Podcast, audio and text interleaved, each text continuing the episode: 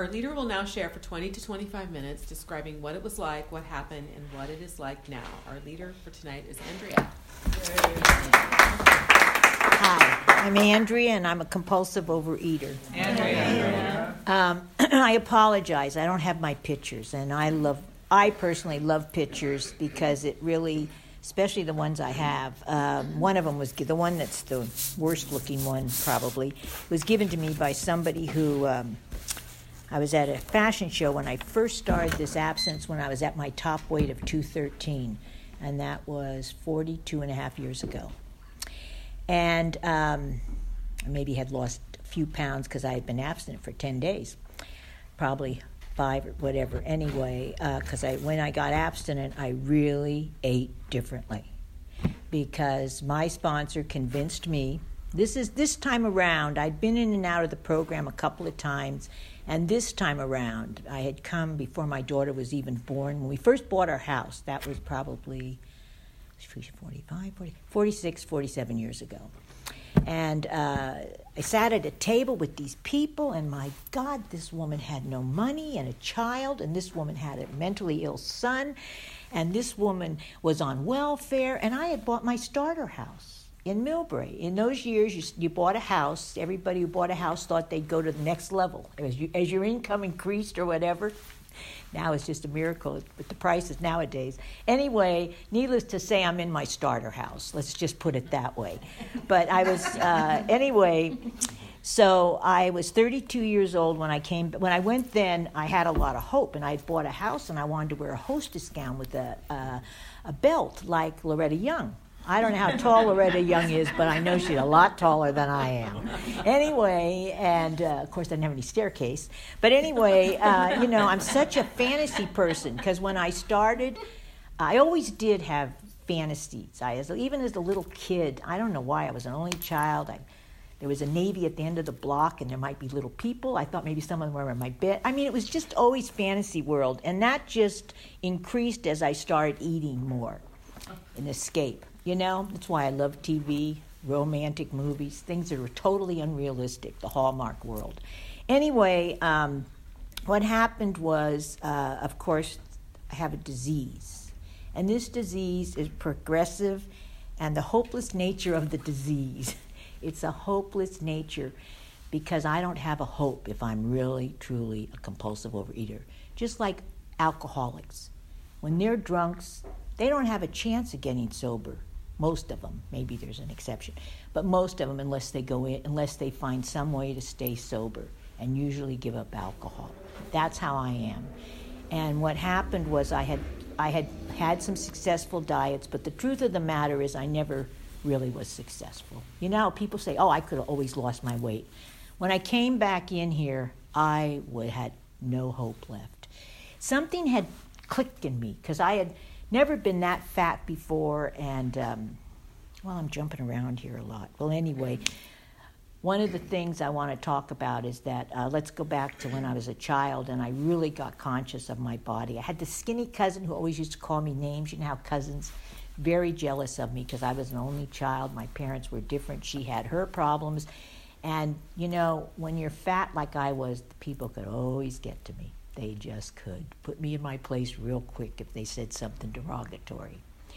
And I was, so anyway, my cousin used to brought up my weight, and I think I liked a boy that was I played with a lot, and he said something about me. The other, there were two boys, and one of them called me a name and all this stuff, and I went in, and I had been introduced to a religion when I did my first communion, Catholicism, like at seven years old. So now I'm in third grade, and I weighed myself, and I'll never forget. At that time, I was pretty tall because I was about as tall as I probably by eighth grade, I was tall. I was taller than I am now because I've shrunken about two and a half inches. But I was pretty tall, but I stopped real quick, like in grammar school, never grew anymore. And I got on the scale, and I weighed ninety-nine pounds, and I remember asking God to please do something. Never in my life did I think the solution would be that I had to stop eating something. Never in my life, I, and I, I never really, truthfully, I'm, well, I'm not, I just was a very immature person about this disease, and I was not open to any of that. So what happened was, um, guess what? I just kept gaining. But I wasn't real, real heavy.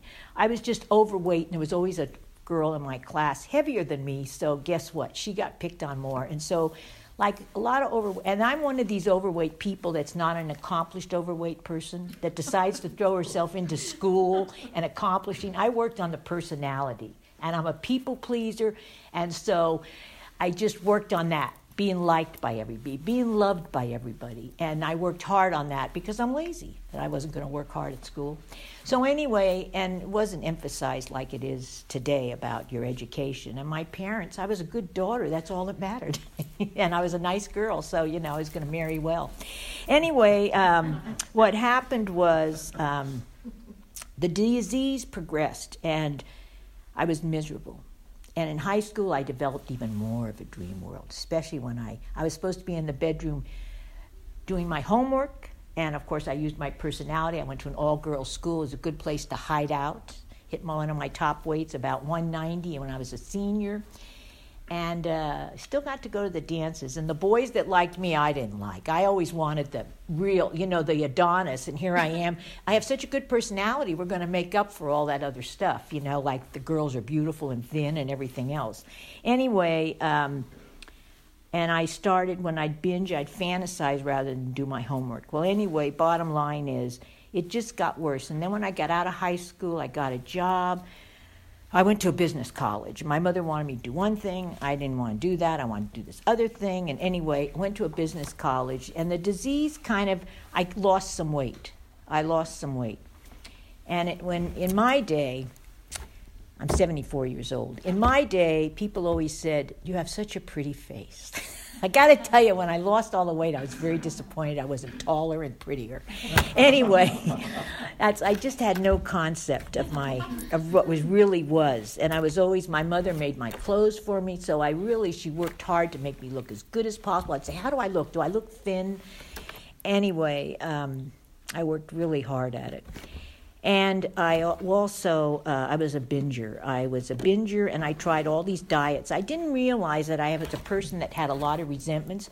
Didn't when I came back in this program forty-three years ago almost, I didn't think I had any resentments. I told people that I was uh, that I was numb, that people I felt like I was a victim. My personality, I'm kind of a victim person. I, I like to do that, and uh, I blamed everybody. And uh, when I came in, I had married at twenty-five, and I, oh, I want to talk about one of the things. Things kept happening to me. Like one thing was when I was twenty-one, I really wanted to be a stewardess. Really, really wanted to be a stewardess. And in those days, you got weighed every week. I couldn't even lose the weight enough. I could lose some weight, but I couldn't get thin enough that I could even apply for it, let alone try to keep the weight off. And those kind of experiences really helped me surrender to what I have to surrender to in this program, that I am powerless over food and that I am addicted. Not only addicted, I'm addicted, allergic, and emotionally involved. Mm-hmm. I was emotionally involved with some foods. I'm emotionally involved with all foods. Let me tell you, I had a good dinner. Anyway, and my sponsor said this was not a deprivation. This is a way of life. This is what I do today is a way of life. And that means that it's all centered around my food, this program, and finding that power in this room. When I came back in after being out for a while and went back up to my top weight, when I came back in, my sponsor promised me, she goes, there's a power, Andrea. And I was mad at God. I went from wanting to be a nun with an altar in my bedroom to really being pissed at God. And, I, and I'm Catholic. I would have, if they had had me run, rub Buddha's tummy, I would have done it, which is against my religion to, you know, have these false gods. Anyway, she said, Andrea, there's a power in this room that will have, help you to never eat another potato chip. And one of my major binge foods at the end was potato chips. Well, I liked food, all food. I ate a lot to get to two thirteen because I'd go on periods of starving or trying to starve. And what happened was, uh, it was I'm lucky it was a potato chip, but I was lucky in those days they made potato chips out of potatoes because that helped me surrender to the carbohydrates. And I'll never forget when she said to me, you can't eat rice either, because I didn't even really know what a carb. I knew I knew I had to give up bread and potatoes and that, but I didn't really know what a real carbohydrate. I didn't know it was going to be. And she goes, I said, forget it. Rice is no problem. About four weeks later, my mother made one of my favorite dishes with rice, and I called her up and I said, you're right, rice is a problem. I, you know, I just had no idea. But anyway, I'm really jumping around. I wanted to go back to how this, this thing about not being able to be a stewardess helped me really accept how powerless I am. Then when I got married, when I got married, that was going to be the thing. The marriage was going to help me.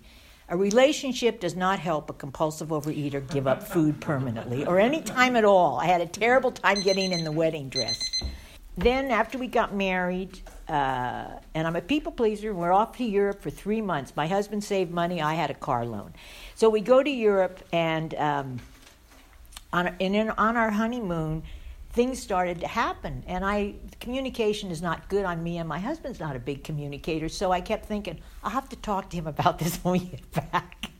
Years later, I'm in O A, and my sponsor and I kid about how I had a carpet, and she, I'd say to her, she goes, I think you need to talk to Mike, and I'd say, wait a minute, I'm putting it under the rug, right behind me. You know, I the communication was hard. It was very hard for me to tell my feelings. Anyway, uh, and he didn't really want to hear him. Anyway, I shouldn't say that. Let's just say it wasn't part of it. So anyway, what happened is uh, after we got married, then we got, then I got pregnant. We bought the house. I got pregnant. Well, this baby was going to be the solution. Well, that's when I hit my two thirteen for the first time. I was eating for two, and it was really funny. I weighed about, I forget what I weighed, but for the first five months, I weighed about one seventy-six. You know, I can't remember what happened or what the world was happening, but I can remember what I weighed at certain times in my life. One, you know, as if this is important to me, it is important. I weighed one seventy-six, and I got morning sickness, and I had it for five and a half months. So my thinking, this is only Andrea's thinking, and please, for the newcomer, this is just my story. Anyway, I thought, I'm cured, the baby's doing it. The marriage, the baby, it's doing it. And I really did think, and then I got my appetite and went from one seventy-six to two thirteen. And I really had a huge weight gain at Christmas. Baked the Christmas cookies, had all the candy and the candy dishes, had this cute little house with these shutters and the Christmas tree. And I was going, and this baby was going to do it, and I didn't see my regular doctor. I saw some of his associates, and he said, when I saw him, he goes, that's it. I'm, you're only seeing me. And he says, if you gain another pound, I'm putting you in the hospital. He said, sweet, stop sweet talking these doctors, because he really felt what I weighed was important. And he was right. I developed toxemia, which could have hurt the baby. And I also, I had to keep overeating, so I ate a lot of oranges. I was so afraid this child was going to come out orange, because I ate so many oranges because they were lower in calories.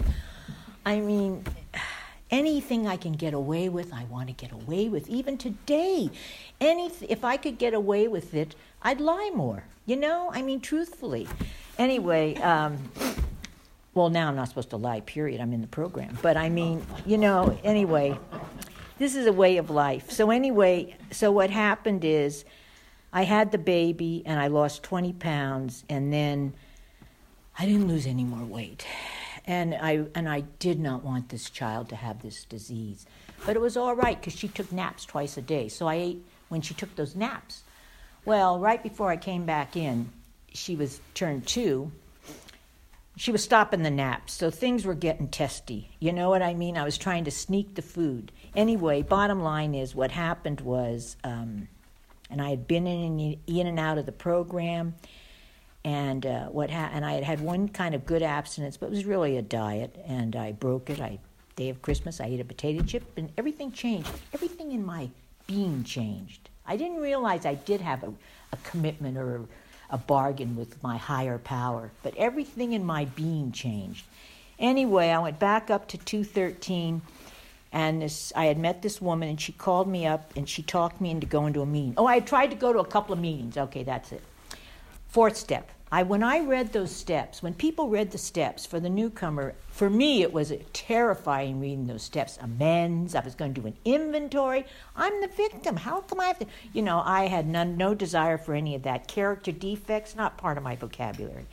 So anyway, what happened was at the end of the at, at the end of the twelve steps, then they read something else in the um, over here in the big book. They read this paragraph that you can see I've highlighted, but I'm not going to read all that. They read the A B C, that we were compulsive overeaters and could not manage our own lives. When I had been in before in the program, could was an out could was a compulsive overeater and could not manage my own life. I knew I was a compulsive overeater, but I still didn't get the I, I still it didn't it, it didn't dawn on me it was about the food. It did it about it was about the behavior. Just didn't dawn on me. And I didn't think my life was unmanageable. You know, at that time, it was not unmanageable. Came in this time around, my life was unmanageable. I was desperate. I hated everybody in my life. I loved my daughter. The marriage was on the rocks in my brain. Anyway, um, I just, I hated myself more than I hated anybody else. I had always liked people. And I had started to want to isolate. I didn't realize that. I was thinking about this because of the share today. I didn't realize I had started to isolate because I didn't want to go in mixed company. And uh, I, I just, I and I didn't have any money to buy the clothes I want. It was just terrible. And I, I should have gone back to part-time work. I should have. But I didn't have anything to wear, and I sure wasn't going to go back to my old job. So I was going to be the mother, the stay-home mom. Truth of the matter is, I didn't want to. I had no ambition or anything. And I, if my husband asked me to mail a letter, I had a hard time doing it. It's just something happened to me this la- the last couple of months before I came back in. Well, I guess the disease progressed, huh? Everybody's different with it. Well, anyway, what happened was um, she called me, and I said, well, I can't go to San Francisco. I don't want to see anybody. I'm two thirteen. I didn't say that. Yeah, I guess I did say that to her. And she said, well, let's go to Pacifica. They have a meeting in Pacifica. I hadn't gone to Pacifica meetings. When I came back in, there were only like a meeting in Pacifica, and I think there were four meetings in the city. There was no meeting in Marin or the East Bay or the Peninsula, and I live on the Peninsula in Millbrae. There was no meetings any of those places. So there was four or five, maybe six, I don't know, six or I don't know how many meetings there were here. But the rooms were packed, just packed. And uh, mo- it was really just a couple of food plans, and one of the bigger ones was the, the car- low carbohydrate called gray sheet. What it really is is a low carbohydrate and no sugars. And measuring, it's measuring. But uh, so what happened is we went to this Tuesday night meeting, and I'll never forget my spon- the, the woman that I went with, she picked me up. She had lost twenty pounds, and her personality had improved, which needed to be improved. I thought, you know, I'm so arrogant and judgmental. And then we go to this meeting, and the speaker is so tiny. She had just lost eighty-five pounds on this gray sheet.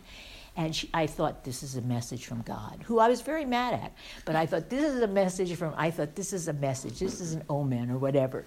And then she shared, and this person that I went with really believed in the addiction. I, the only way I could start day one was that I was emotionally involved. Couldn't even use the word addiction or allergy. That's how much I was in denial. Denial's a big thing for me. Anyway, what happened was, Oh, my God. Okay, what happened was um, I went to that first meeting, and I started this abstinence that I'm on today with the no carbs and the no sugars. It was very, very hard. But my sponsor promised me that if I didn't take the first bite and get that in my system again, I would be physically relieved. Of course, we didn't discuss how then I had to go through the holidays and the birthdays. We didn't discuss that, thank God, because I was just barely making a day at a time.